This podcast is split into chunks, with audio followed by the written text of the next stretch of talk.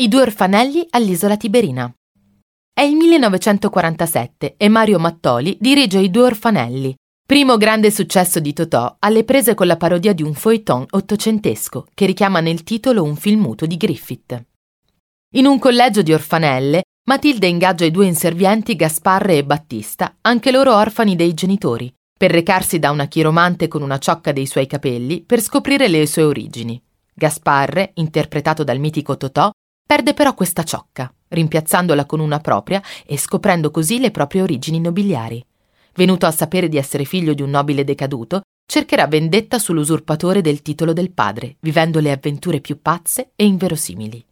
La trama del film si svolge nella Parigi napoleonica, Tuttavia, la scena in cui i due inservienti si dirigono dalla chiromante con in mano due galline in dono per scoprire le origini di Matilde è stata girata davanti la chiesa di San Bartolomeo all'isola Tiberina.